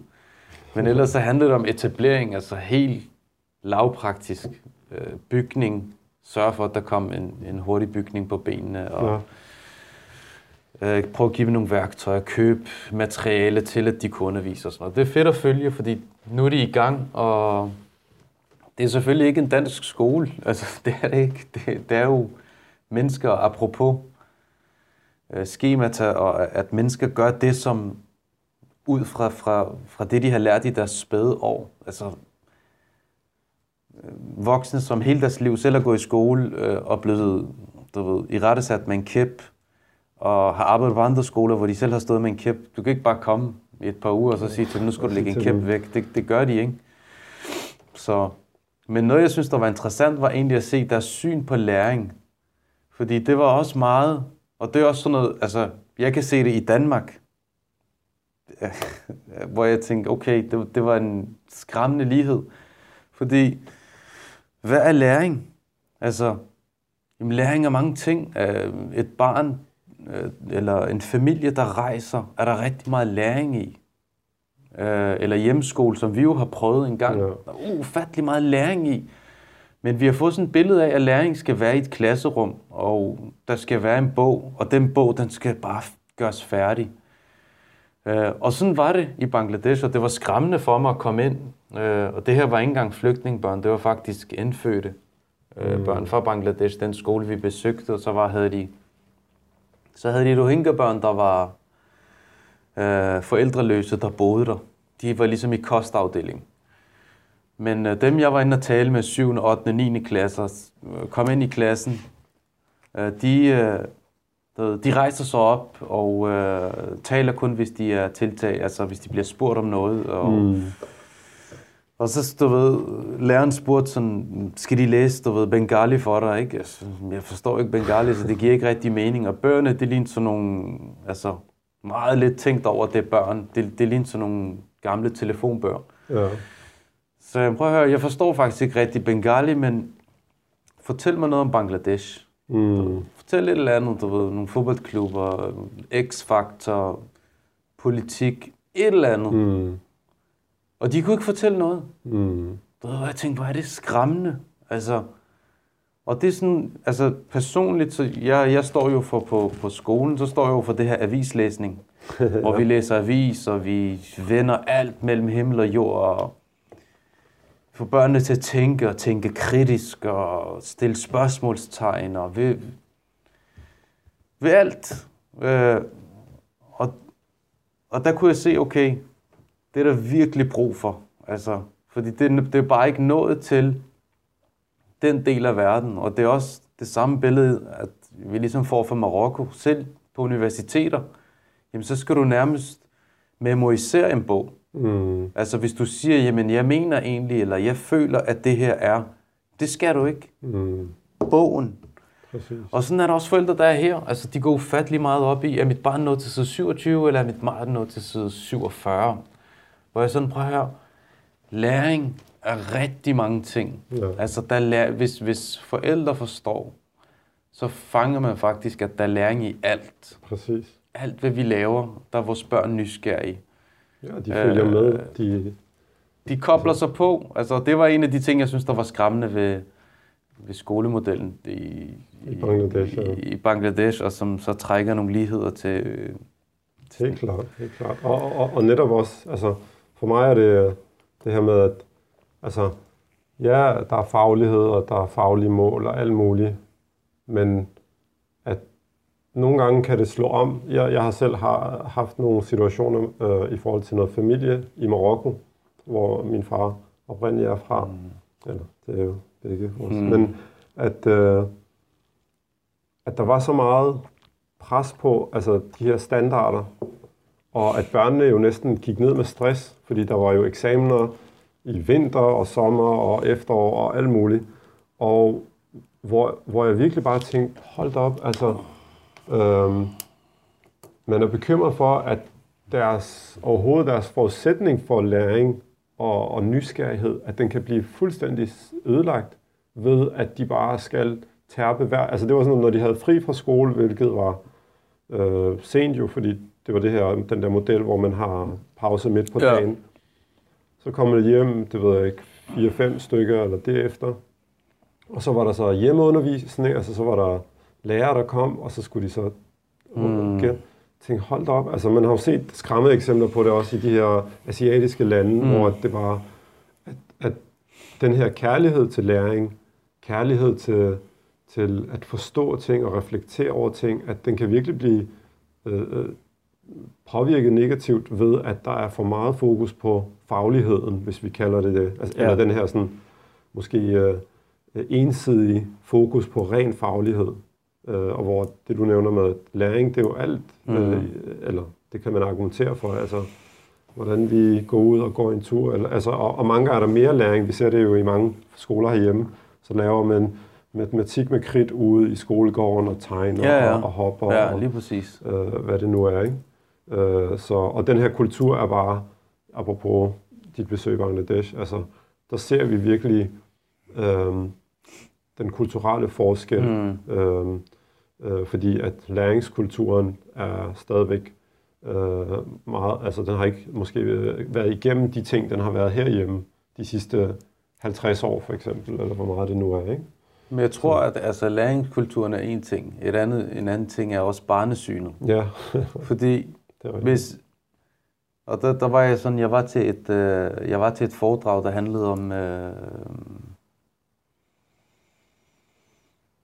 altså hvor der, hun, der var en, hun kom, og hun, hun, hun talte omkring, øh, det handlede faktisk om social kontrol. Og øh, det var jeg så inde og lytte til, og der var nogle forskellige, der kom på banen, øh, og der var en, der, der, der var rigtig dygtig. Men hun talte om det her med børnesyn. Og vi, vi er jo altid blevet set, altså, jamen de, de, de flere kulturelle, jamen det er dem, som øh, de er rigtig gode til det med at passe på hinanden og passe på deres familie, og de er meget sammen. Og, mm. og, og her i Vesten, der, der er vi ikke så gode til de ting. Øh, fordi vi har et øh, individualistisk livssyn, og de kommer med deres kollektivistiske livssyn. Mm. Og øh, herover i vores lejr, jamen der er forældrene nærmest med til at vælge uddannelse, og i den danske du ved, der træffer børnene bare det, de nu godt kan lide, selvom det går imod, øh, hvad familien nu synes. Det er sådan karikeret. Men, øh, hvad hedder det, men så siger hun så, at der er, lavet, der er, jo, der er så en norsk professor, som jeg ligesom har tolket på det her og sagt, jamen, det kan godt være, at i den flerkulturelle, der er børnene rigtig meget sammen med, med deres forældre. Mm. Og det er de, altså. Men der bliver ikke talt med børnene. Det vil sige, at det kan godt være, og det, det opdagede jeg ligesom, så sagde til min kone, det er egentlig mærkeligt. Prøv at lægge mærke til, når vi er i Marokko, og vi Ja. er hjemme hos familie, der er altid børn. Mm. Øh, vores bryllupper, hvis du skal til et marokkansk bryllup, jamen, så er der børn med. Mm. Det, er- det er utænkeligt, det er sådan en dansk bryllup med kuverter, at folk tager deres børn med. Mm. Men vi tager dem med til bryllupper, vi tager dem med til begravelser, vi tager dem med i moskeen, vi tager dem med, vi tager dem med alle vejen. Men hvor meget taler vi med dem? Ja. Vi, og så skriver ham her, norsk professoren, han siger, at der bliver i rettesat. Det, åh, nej, når det bliver for meget. Men der bliver ikke talt med børnene. Mm. Nu skal du se det, jeg lige har gang i her, eller hvad, hvad er det? Jo, det er sådan og sådan. Ikke?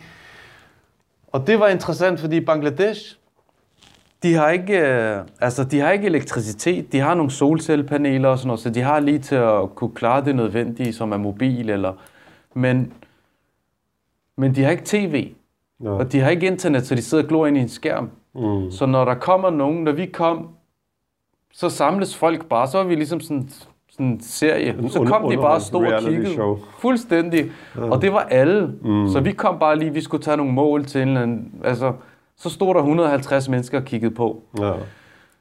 Og så lagde jeg mærke til, når vi så begyndte at bevæge os rundt, og hvis vi så skulle spørge om noget, sådan, hvor er det lige præcis, øh, hvad vej er det, Ribla er her, eller hvor skal skolebygningen være? Så blev børnene jagtet væk, hvor jeg tænkte, det er lige her, de skal Det er det. faktisk inddrages Præcis. i, vi tager jer seriøst, I er med i de her beslutninger, lad dem stille deres spørgsmål. Præcis. Og det samme gør sig, altså, og så når man tænker den videre, når vi rejser til Marokko, hvad er det eneste, vi spørger, når vi kommer hjem hos en eller anden familie, og de har børn? Hvad spørger vi om? Mm. Njahti, er du Ja. bestået? Ja. Som om det her barn ikke har andet i sit liv, Præcis. end det her sko. Altså, vi spørger dem ikke, du ved, hvad klub holder du med, eller hvad musik Ja. kan du lige at lytte til, eller hvad Hvilke hedder dine venner, eller... Fortnite. Og vi er med til at forstærke det, og altså jeg har hørt, jeg har familie selv, og jeg har set rigtig mange mennesker, der gør det mm. samme. Når de møder vores unge på gaden, eller børn på skolen, eller hvordan går det med skole, ikke? Jo, Ja.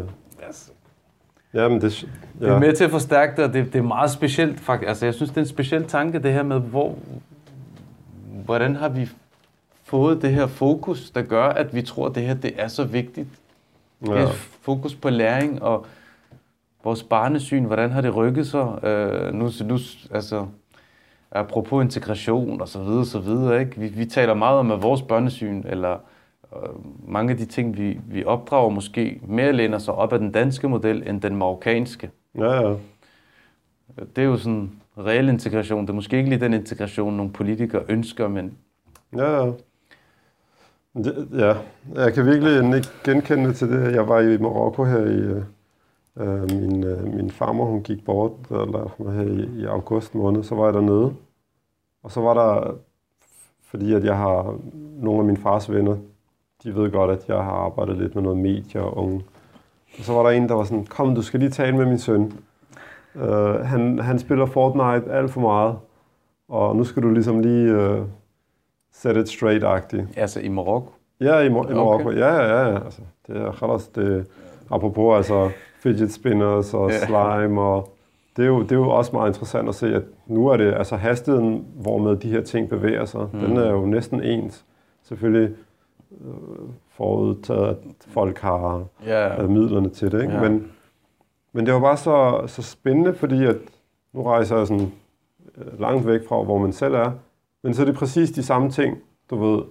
Fordi der har været, jeg har talt med ma- masser af forældre herhjemme, der taler om, at Fortnite, det er et stort problem og så videre. Ikke? mm, Men hvor at den her ligesom, det blev den her lidt irettesættende, hvor jeg var sådan, jeg, jeg har mange gange bare sagt nej til, at jeg, jeg vil ikke spille den rolle. Så jeg var Ja. sådan, nå, spiller du det? Og, okay, og så sagde jeg til ham, nå, men jeg kan jo sende dig noget. Jeg har, jeg har set noget interessant, hvor de taler om det, og, mm, fordi jeg kender slet ikke den her dreng, og så skal jeg stå og lige pludselig og sige til Ja. ham, at det synes jeg er en dårlig idé. mm, Det, øh, men at, at, at det her med, med synet i forhold til børn og, og voksne og inddragelsen, det, det er bare universelt. Mm. Og nu når udfordringerne så også er, øh, hvad skal vi sige, universelle, de begynder at minde meget mere om hinanden på grund af internettet og så videre, så kan man virkelig se de her øh, paralleller her.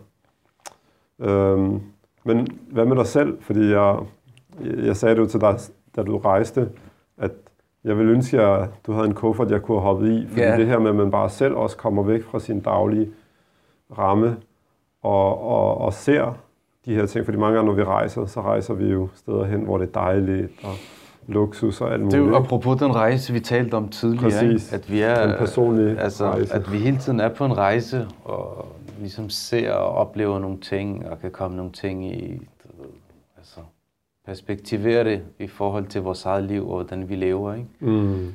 Det var selvfølgelig øhm, berigende og tankevækkende for mig at opleve mennesker, som virkelig har mistet alt. Ja. Altså, øh, mennesker, der ligesom har set øh, død og ødelæggelse for, for, for meget tætte.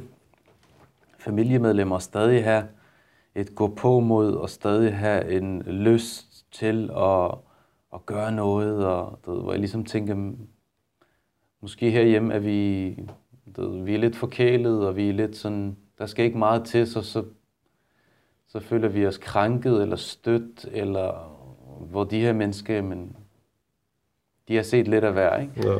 Så det var... Og så er det også altid en... Jeg holder meget af processer, så det var en god ting for mig at komme afsted og se den der proces fra, at det bare var sådan stor mudder grund til, at det lige pludselig, så var der børn, og så skulle de til at starte undervisning, og selvfølgelig er jeg stadig med nu, altså hvor vi får sådan på WhatsApp, hvor vi får billeder og sådan noget derfra, ja. ikke? Og skal nok også derned igen her snart. Mm. Ja, du talte Ja. også om, at, at det kunne være utroligt, det er selvfølgelig meget ressourcekrævende, men det kunne være en utrolig spændende mulighed, hvis man kunne rejse sammen med nogle af børnene, Ja, øh, og de kunne få den oplevelse, læring, ved at se sådan noget på, på tæt hold, Ja, absolut. Altså nu er vi jo i gang med, øh, og jeg mener, altså, du så længe jeg er skoleleder på den her lille skole, og det er ikke, altså, så kommer vi ikke til at tage til Berlin og se på mursten. Øh, Jeg har det sådan, at det er noget, man kan gøre med sine forældre, og så kan man læse lidt om det i historiebøgerne. Jeg har meget svært ved, altså, men sådan er jeg også som person, og det skinner selvfølgelig igen mm. i mit arbejde. Jeg har meget svært ved at stå og kigge på en eller anden mur. Ja, ja. Altså, det kan de se på YouTube, eller de kan tage der ned med mor og far, ikke? Præcis. Øh, Ja, og apropos læring, altså fordi, igen, folk er forskellige, Ja. ikke? Men, men graden af læring, okay, det her det er Berlinmuren, og hvis der er nogen, der er gode til at sige, prøv at høre, eller man ser nogle, noget, noget film, eller og ligesom prøv at se, hvor, hvordan folk, deres liv, og de kravlede, og de døde, og de, okay, men hvorimod, altså, kommer man lige pludselig ud af vores, du ved, 21. århundrede luksus verdensdel, du ved, Absolut. med minimælk og ja. alt det hele, du ved. Og så lige pludselig står i et sted, hvor der er ikke vand, og. Ja. der er ikke strøm, og Ja. der er ikke... Altså, det, der, er en, der er virkelig noget... Altså, jeg har jo forelagt det for, for, for nogle af forældrene, og så nogle af forældrene er, er jo, synes, at det er en fantastisk øh, mulighed, og andre mm. forældre er meget overbeskyttende. Ja, Det er de. Altså, mm. Og det, det siger jeg også åben. Alt for mange forældre er alt for overbeskyttende, og tror, at deres børn tager farve af hvad som helst. Altså, mm. børnene må ikke gå til sport, fordi, øh, du ved, Gud forbyde, at de skulle se noget i omklædningsrummet, som er fuldstændig fremmed for dem. Uh, de må ikke uh, lege ned i gården, de må ikke gå i en folkeskole, fordi tænk nu, hvis sådan... Altså, og, og, og, og det sjove er, at det, det er stadig det samme, altså, hvor jeg siger, prøv at det er mig, der skal tage dem med. Det er jo ikke du ved, spis, eller du ved, de her spis uh, charterrejser. Det, mm. Jeg tager dem med, og det er kompetente voksne, og Øh, men øh, jeg tror, kompromiset er lige nu, vi skal med vores store børn til, til Marokko. ja, jamen, det, Øh, vi skal ned og, og, og prøve at gå i skole i Marokko. og vi skal øh, lave frivilligt arbejde i et øh, blindehjem for børn og i et Mm. øh, forældreløst hjem. ja, jamen, helt klart. Øh, så det bliver meget spændende, men og det, øh, det er der, hvor jeg, jeg tænker, der ligger noget læring, og der også, altså det bidrager til børnenes personlige rejse, frem for Præcis. bare Ja, en eller anden øh, studietur til Prag, ikke? Ja, hvor det er meget mere fokus på, på hygge, eller på ja. måske sådan... Ja, og apropos, altså, der kan jo være rigtig meget læring, apropos kultur for... Altså, jeg har selv gået i, i skole i Marokko, da jeg var yngre. Jeg boede dernede en, en periode. Og jeg kan huske, det var jo... Der var i hvert fald et... Øh, det var ikke øh, læring nødvendigt, eller jo, det var der sikkert også, men det var også et øh, chok, decideret, ikke? Mm. Fordi jeg kom jo herhjemmefra med klassens team og du ved, hygge og, og hvad det nu er i, i, i en dansk folkeskole. Og så lige pludselig var det ret meget kæfttrit og retningagtigt. Ja. Og, og det var jo, ja, øh, der, var, der var i hvert fald øh, noget læring, men der var også altså, overgangen og, og alt det der, den var måske ikke så blid, som den kunne have været. Mm. Øh, og måske altså, kunne man argumentere for, at jeg, det er ikke nødvendigvis var meningen, at jeg skulle så, så meget ind i systemet og alt det her. Ikke? Men, men, men helt klart, det, det er, glæder jeg mig det er de, de ældste børn, ikke? Der skal det er de ældste børn, mm. ikke? Og øh, det er hold tre, og de er jo allerede, kan man sige, de har også allerede spurgt, ikke? Jamen, vi vil også gerne Præcis, afsted. Ja. Så nu, nu tager vi afsted. Præcis. Og det samme gør sig gældende også med vores altså Bangladesh-tur, apropos at vi som voksne, altså børnene gør det, vi gør. De gør mm. ikke det, vi siger. Og jeg vil jo, altså, når jeg tager afsted, så ved jeg godt, at, at øh, det ligesom sender nogle ringe ud i vandet for mine egne børn. Mm. Altså, bevidst eller ubevidst, så, så vil det betyde et eller andet for dem som mennesker. Og det, og det er jo klart, det ligesom varmer mit hjerte at se, at børnene på skolen nu, jamen de tager selv initiativ øh, til at lave forskellige boder og samle mm. penge ind. Ja, okay. Altså, jeg har det mm. sådan, det er børn, på, der går i første, anden, tredje klasse, fjerde klasse, sætter sig ned, holder et møde, aftaler, hvem gør hvad, så laver de poster, så smider op, og så samler de 2-3.000, ikke? Mm. Og der sendte vi sådan, vi sendte 6-7.000 afsted her, den anden dag ned til de her Rohingya-flygtninge. Ja. Hvor jeg skrev, om det er børnene, der har lavet det. Altså, ja. bogstaveligt talt, jeg har ikke gjort sådan noget. Fra, fra, fra scratch. Fuldstændig. Og det ja. er også en ting, altså med læring, hvor øh, altså i Bangladesh, der var det sådan, at vi skulle mødes med en official, sådan en embedsmand, der ligesom skulle godkende, at vi kunne komme ind i lejren og lave det arbejde. Og så var han sådan, det er en rigtig god idé, hvis, hvis I laver tegnekonkurrencer. Mm. Og sådan, jeg sad og smilede lidt, fordi det oplæg, jeg havde med, der havde jeg børn fra vores skole, der selv havde arrangeret en tegnekonkurrence. Ja. Øh, og det sagde jeg til dem. Så jeg prøver at høre, der hvor vi kommer fra, hvis vi giver børnene det ansvar, vi giver dem den tillid, så gør de selv de her ting. Altså, men vi bliver nødt til at inddrage dem mm. og fortælle dem om tingene. Altså, øh, og det er ligesom, altså, det betyder meget for mig, det der med læring, at læring, det er noget, som der er i livet. Altså, ved dit barn, hvad huslejen er på. Mm. Ved dit barn, hvad en liter mælk koster. Uh, jeg kan huske, vi havde hjemkundskab der sidste år. Uh, og så sagde jeg, prøv at det laver vi om. Det kommer til at hedde uh, livskundskab. og så satte vi os ned, så lavede vi sådan ligesom en, en eksamen, hvor vi bad, hvad tror I huslejen ligger på derhjemme? Ja. Hvad tror I et kilo kød koster? Det var sådan noget, nogen sagde 300 for et kilo kød. Okay.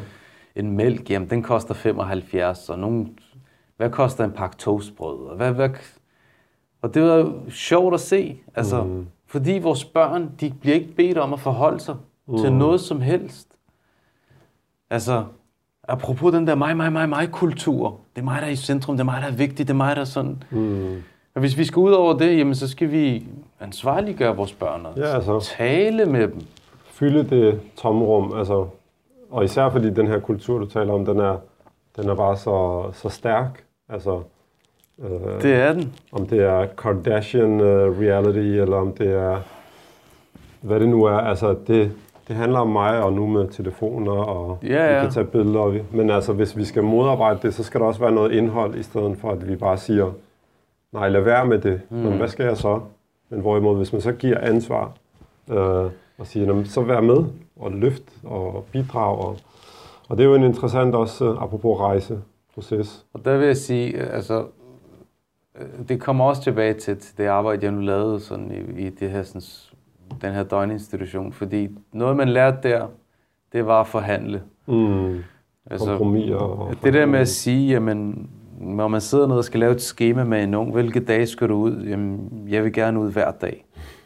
Jamen, så i stedet for, at det som er udgangspunkt, man prøver, jeg synes, du skal ud to gange om ugen, og så mødes man nok på, hvad man egentlig havde. Ja. Man havde egentlig en tanke, der hed, de må godt komme ud tre gange om ugen. Ja. Og det lærer man rigtig meget. Også, altså, i dag så, så er der rigtig mange, der tror, at omsorg, det ligger i det her, at børnene får alt muligt. Ja, ja. Altså, der er...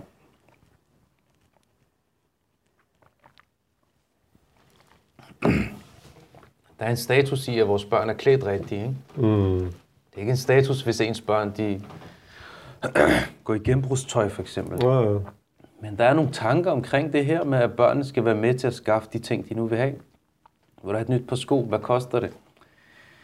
Øh, og er det, er det uh, need to, eller er det, du ved, Nice to have. er det nice to have, eller need to have, ikke? Det beder jeg mine børn om at forholde sig til. Mm. Vi vil have en telefon, så må du spare op til en telefon. Det er det. Øhm, altså, så det er sådan rigtig vigtigt også i forhold til, jamen har du små børn, der er 3, 4, 5 år, så lær dem det her med at bidrage og forhandle. Mm. Lad være at give dem alt, fordi får de alt, hvad har du tænkt dig at give dem, når de bliver 12? Og hvad har du tænkt dig at give dem, når de bliver 15, og bare vil ud og synes, du er irriterende? Så har du faktisk ikke rigtig noget at tilbyde dem mere, Ja. fordi de har fået lov at spille alt det spil, de gerne vil. De har fået lov at lege ned i gården, som det passer dem. De har en iPad, de har en Playstation, de har en... Og så siger jeg, kan du ikke sætte dig med din Playstation? Jamen, Den er jeg træt af. Altså, Præcis. jeg vil gerne ud og se nogle af de ting, jeg har set på nettet. Præcis. Så forhandling og strategi, jeg tror, er en rigtig vigtig del af af det at være forældre eller omsorgsperson. Eller... Mm. Ja, det øh, apropos rejse, det er jo vores allesammens rejse, og ikke mindst de kære små, de, øh, de hjælper jo til at holde os på benene og på dupperne. Øh, ja. Men øh, jeg tænker, at, øh, at vi har været godt omkring. Øh, måske øh, vi har taget lidt mere tid, end vi havde planlagt. men, øh, men øh, jeg ved ikke, om du har nogle... Øh, nu har vi været lidt i øst og vest. Ja. Nå, men sådan er det som regel, når, man når man taler om børn, og det arbejde, man går og laver, og sådan noget, Præcis. så det er nok noget, man godt kunne bruge et par dage på.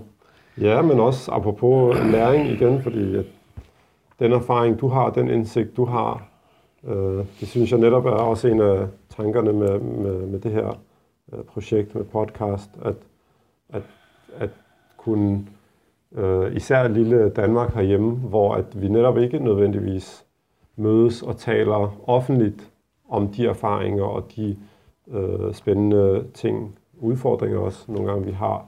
Og, og der er jeg rigtig glad for og spændt på at se, hvad, hvad der kan komme ud af sådan en lille platform. Det er jo i virkeligheden et par små mikrofoner og, Ja, og, og et par glas vand og et spisebord.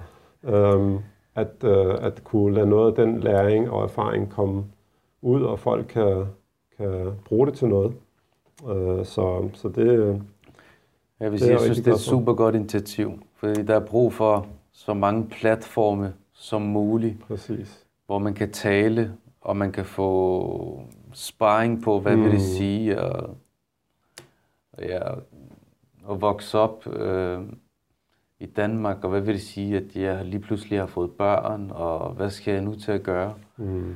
Og øh, en rigtig vigtig ting er det der med at kunne være nysgerrig. Mm. Altså at tage imod og sige, "Nå, men jeg har måske gjort det anderledes, men jeg kunne egentlig godt tænke mig at prøve at høre, hvad du siger til det. Præcis. Øhm, og når jeg tænker sådan tilbage nu, min søn han er 14, når jeg tænker tilbage, da jeg fik børn, så havde jeg faktisk, altså, jeg havde ikke nogen at spørge som sådan. Altså, hvad, hvad skulle vi til at gøre? Mm. Hvad, hvad for en linje skal vi lægge? Præcis. Og, og jeg var rigtig glad for, du ved, jeg, jeg endte faktisk med at spare med en, en kollega, som var som en nordmand. Mm.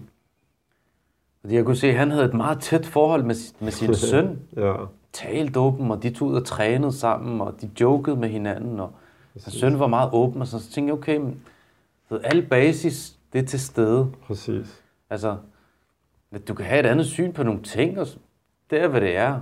Men Præcis. Men man kan ikke komme uden hvorfor har han det her? Det har jeg ikke Præcis. oplevet før. Jeg har ikke set nogen børn, der har sådan et forhold Præcis. til deres forældre. Præcis. Og så brugte jeg bare ham meget og talte Ja, med ja. ham omkring, hvad han gjorde. Og Og det tror jeg, der er rigtig meget brug for. Altså, der er rigtig mange, forældre, mange der bliver forældre, du ved, sådan start 20'erne, midt 20'erne, s- eller sidst 20'erne. Og det er ikke sikkert, at man ved, hvad man skal. Altså, øh, hvad, hvad er det lige, vi skal gøre? Øh, hvordan, hvordan stiller vi grænser og skal de sove på et bestemt tidspunkt? Og så er der kage på bordet, må børnene bare tage? Eller skal vi sætte nogle grænser? Øh, diskussionen om, skal vi fjerne kagerne fra bordet, fordi så kan de ikke nå det? Eller skal vi egentlig gå i dialog og sige, hey, nu har du fået et lille stykke, det er det, du skal ikke røre. Mm. Det, det synes jeg er meget interessant at, at se, at børnene faktisk lærer grænser meget tidligt i deres liv, og lære at forholde sig til, nu siger mor ja, eller far ja, og nu siger mor nej. Og, Jeg synes, det er super interessant det her med, at, at du, som er født og opvokset herhjemme, og alligevel har en familie og et netværk og, og en masse venner og alt muligt, øh, har stået i den situation, hvor at man har, man har kigget sig omkring, ligesom, okay, jeg står med nogle konkrete ting nu, jeg har nogle praktiske øh, situationer, overvejelser i forhold til, igen netop det her med, med opdragelse af børn, mm. fordi så, så, begynder, så begynder man virkelig at tænke over det. Ikke? Det kan godt være, at man har kørt på autopilot mange ting, når det kommer til en selv, mm, men nu skal man lige pludselig tage stilling til noget for et andet lille menneske. Ikke? Og, og, og det er også en af de ting, jeg netop håber, at øh, en platform som den her, og det her arbejde med podcast, kan, kan være med til at, at give et indskud, og, og man håber, der kommer flere Ja. øh, og flere hen ad vejen.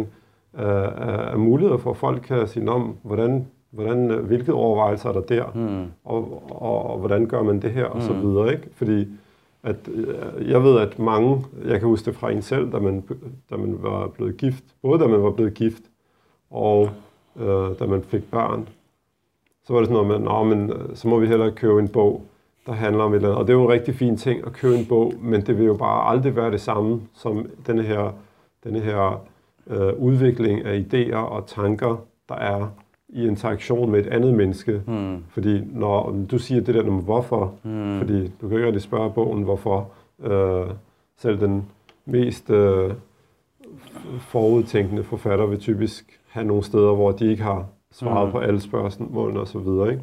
Så, så ja, det, øh, og de spørgsmål bliver jo ved. Nu har vi halvstore børn, og vi har stadigvæk øh, øh, en masse spørgsmål og overvejelser osv. Min kone og jeg, vi, øh, vi, vi er lige begyndt på den her rejse nu med telefoner og ting og sager. Og så havde vi øh, bare her for et par dage siden lige pludselig, så var der, vi havde ligesom snakket om nogle ting, og vi havde taget noget stilling. Men så kom der lige pludselig noget ny input, noget, noget ny øh, folk, der taler om nogle, nogle sociale medier og alt muligt, hvor man tænker, hold da op, det der, det der er nogle vigtige ting at tage med i betragtning og så videre. Ikke? Det er jo en ongoing øh, process. Så, så ja, men øh, så vil jeg bare sige øh, i hvert fald mange tak for, for, for tiden, tænker jeg, nu når vi er...